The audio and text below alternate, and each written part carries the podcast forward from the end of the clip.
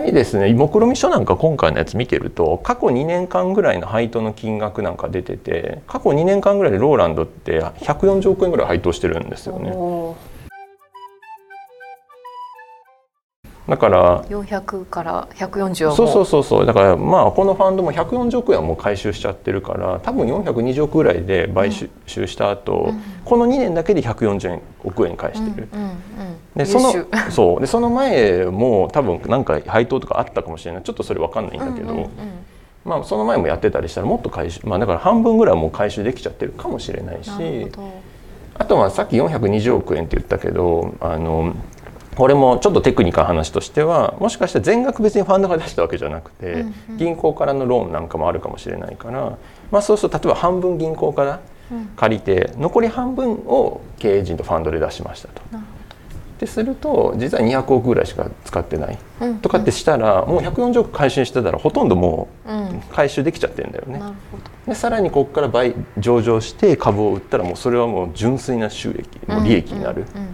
っていう、まあ、そういった投資が、あの MB をまあ買収したり再上場化したりっていう。でまあ、再上場っていうのはこれはまあ言ってみれば株式の売却にあたりますと。でもちろんだから買った後売る、であの理論的には売ら売らずにずっとこういった基中会社が稼いでくるお金をチューチュー吸い上げる、でそれでエンジョイするっていうのもあるんだけど、まあ、ファンドってやっぱりビジネスなんで、どっかで終わりがあるわけよね。なんでやっぱりその時間軸の中でどっかでは売却しないといけない。どこで売却するとかって大体わかんないです、ね、年数なのか。年数とかかな。あまあ年数っていうかもちろんだから会社が売却に値する、うん、しっかりした成長した時に高い値段で売れる時にまあ売ったり、まあ、マーケットの環境いいとかあるよね、まあ、株価がすごい上がってるとかね、であとは年数って言ったのは、うん、言うてもファンドって例えば10年、うん、ファンド蘇生して10年でこのファンドはクローズしますとか、まあ、そういった、まあ、これ別にファンドによって違うんですけど、うん、そのファンドのまあなんだろうこうお金を集める時の、まあ、ルールって言ったらあれなんだけど、うん、があるからあの別に20年30年、まあ、持てない、うんうん、例えば10年で決まってたらその10年の間にはやっぱ売らなきゃいけないってなるので。まあ、その中でいいタイミングだし期限があの近づいたらもう早く売んなきゃみたいな こともありえる。なるほど、うん。まあ、そういった中で売却っていう選択肢があって、まあ、もちろん売却するために要は買って売却するわけだから基中にキャッシュフローを回収しつつもやっぱり会社をよ、まあ、株価をより高い値段で売るためには会社自体が成長しないといけない、まあ、成長っていうとやっぱり利益を増やすってことなんだけども。まあ、じゃあそのどうやってそういうの利益を増やしたりとかこういった投資する上でどういったのことを期待して一般的にあのこういったこういうファンドってお金入れるんですか、まあ、さっき言った経営陣がやっぱりその信頼できて、うんうん、この業界のプロだとかマネジメント経営の能力もプロだとか、うん、っていうのはまあ大前提にありながらもあの一般的によくあるケースだ、まあ、ちょっとすみませんローランドのケースは知らないんですけど一般的にで言うとやっぱりその事業の取捨選択って言ったりするんですけどその不採算事業とか、あるいは多少黒字出たとしてもこの会社として別にやるべき事業じゃない。もっとコアとなる集中すべき事業があってそこを伸ばした方がお金になる。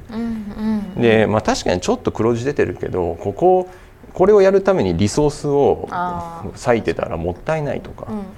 そういった場合そういうものを売ったり、まあ、赤字事業なんかどんどん売ったりとかもするし、そういったあのリス広い意味でのリストラなんだけども、リストラって聞くとなんか人をクビにすることだと思うけど、まあ、それだけじゃなくて事業自体のリストラ。なるほど。だからそこにいる人たちもまあそうまあそこにいたちもだからそれを違う会社に買ってもらったりとか、うん。だこの事業僕はいらないけど他のその事業やってる会社さんからすると魅力的だからその人に買ってもらう。従業員ごと買ってもらったりとか、まあ、事業売却みたいな。なるほど。そそのままばらすわけではないってことそうそうそうそう、うん、それそうやってこう余計なものを自分にとって余計なものをそぎ落として本業に集中して本業の利益を増やしていく、うんうんうん、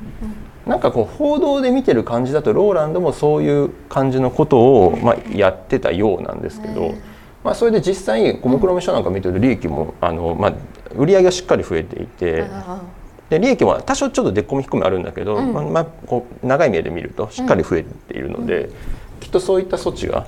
あの成功されたのかなとは。あのまあやっぱりあのファンドからしても、うんうん、一番なんだろうこう馴染みがあるというのかあのまず計算しやすいのってそこなんだよね。うんうんだって、まあ、赤字事業をやめる。そしたらその分赤字なくなる。キャッシュフローも良くなるよねって、うんなんかそれ誰でも分かるような、うん一番計算しやすいところ、うん。あとまあ本業にしても余分な費用を削除しましょう、うんうん。まあ、もしかしたら人もリストラするかもしれない、まあ、そういったこういろんなあコスト、まあ、コストカットに加えた事業カットの効果っていうのは、まあ、投資する側からするとすごく、まあ、読みやすいうんのでよく一般的にはそういったものがまずやられるような。であとはまあコア事業をどう成長させていくかっていうのはそれはももちろん業界によってやることは違うから、あのもちろんそこもそこに別途というのかそこも期待して投資もするんだけどもまずはこういった部分っていうのがあるかないかっていうのはすごく、まあ重要というのかやりやすいようなところ。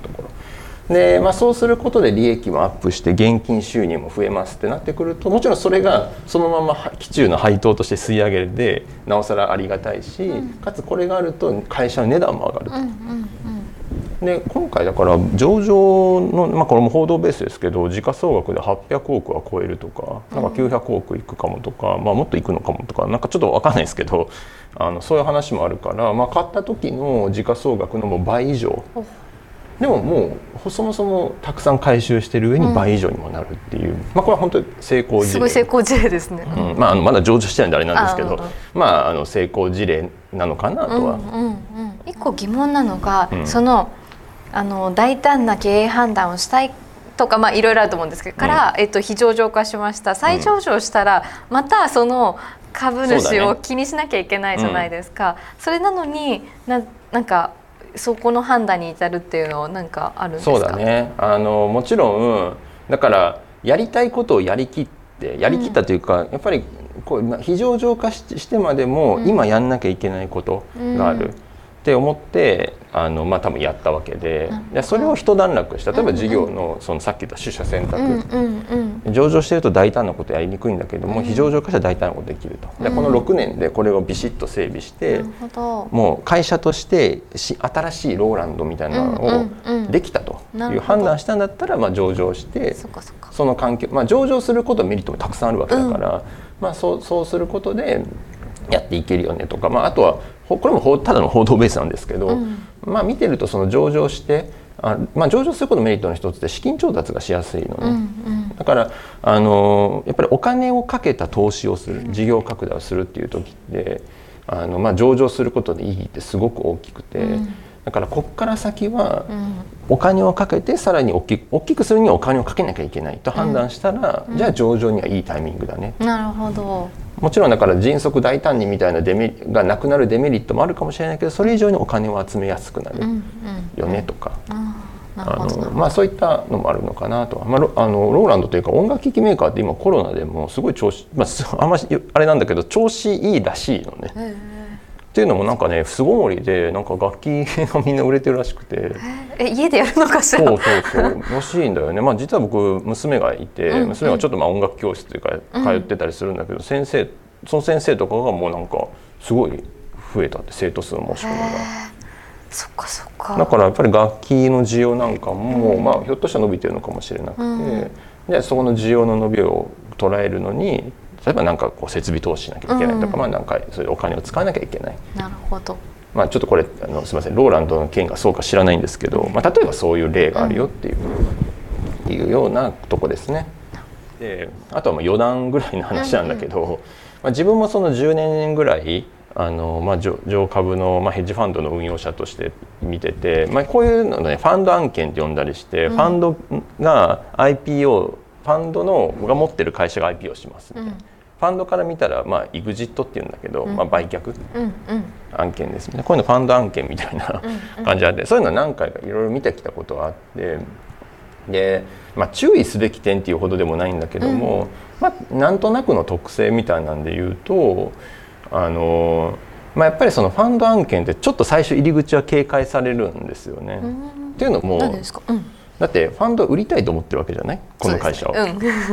ねもう売りたいでこの会社のこと一番知ってるのってこのファンドなわけじゃない、うん。一番知ってる人が今売り時だって言ってるわけだから、うん。なんかちょっとやっぱりえその株か今かその値段で買って大丈夫かなみたいな。うんなるほど。うん。でこう、まあ、すごく定性的なね話なんだけども、あのそう思っちゃってやや警戒されがち。なるほど。だからすごくバリこれバリエーションって呼んだりするんだけど PR とか,、なんか EV だとか、まあ、いろんなそういう指標があるんだけど、そういうのから見てすごく割高に見えるような価格だったりすると、なおさらこうちょっと警戒されやすい。機関特に機関投資家から見ると。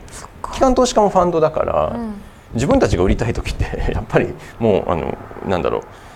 これ、まあ、変な話これ以上株価は上がらない、まあ、あるいはまあ上がってもそんなにアップサイドないと思ってるから売ったりすることが多いから、うんうん、逆の立場でそれされてると思うとちょっと緊張しちゃう。確かに。もしかしたらでもあのですよね。期間がもうギリギリだから今売るっていうその通り。だからそういうなんかもう売りたくないんだけども、うん、仕方なく売るんですみたいな話の、だったらすごく、なるほどと、うんうん、ってなるしまたさっき割高って言ったけど逆にちょっと割安に見えるようなプライスだったりすると、あんまそういうの気にせず飛びついてきたりとか、でもあって別にあのなんかちょっと警戒されるからなんかダメだよとか言ってるわけじゃ全然なくて、ちょっと警戒されるんだけどあのまあ結果的には別にね普通に売れるんだけど、やっぱ入り口はちょっと警戒されたりするし、あとはまあかか上場した後、まあさっきねわざわざ非上場化してもう一回上場してどうすんのみたいな話もあったけど。あのまさにその上場した後のそういうファンド案件の会社さんとかだとあのやっぱりこれ印象論にちょっとなるんですけど、うん、結構ねやっぱりファンドのずっとこう厳しい目にさらされて経営してきてるから、うん、上場後も割としっかりしてる会社さんが多い印象はあります。うんやっぱりなんかそういう数字とかね、あのまあ、金融的な視点のところも含めて、そういう目でさらされてるから、やっぱり上場してもそういうなんだろうなもうすごくトレーニングされてるというか、だからあのすごくなんなんだろう、まあ、厳しくやってるような、うん、しっかりしてるなという印象の会社さんもあるし、うん、まあ、一方であの全部が全部そうとは限らなくて、うん、やっぱりこうファンドの持ち分が減ったりもしくはファンド自体もエグジットしちゃったりすると、そういう厳しい目がいなくなっちゃう、上場しちゃうと例えば株主がいっぱい出てくると、みんな別にもう細かく言ってこないじゃない、なんかそうするとやっぱりそういうこう緩んじゃって。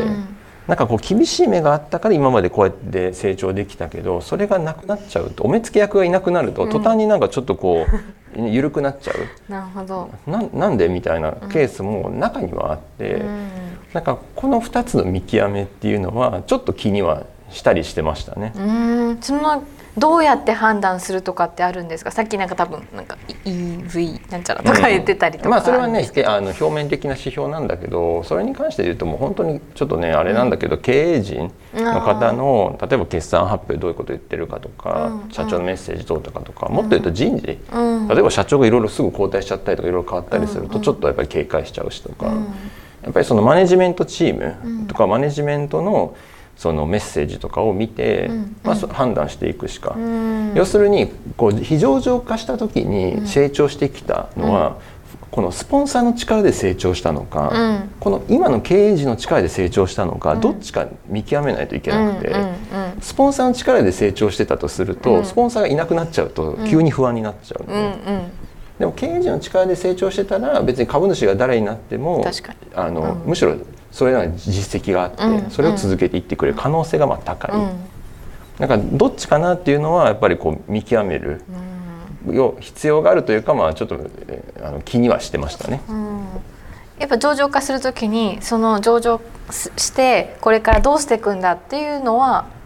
発表されるものです。それはねいろんな場所でなんか説明してたりすると思うので、うん、あのなんだろう説明会もそうだし、うんうんまあそうだね。いろんななんかあの場で言ってると思うのでそういうのをねこうよく見たりとか、うん、まあどの会社の株買うにしても社長のメッセージぐらい読んでもいいと思うぐらいって言うとあれですけど社長のメッセージは読んだ方がいいと思いますけど。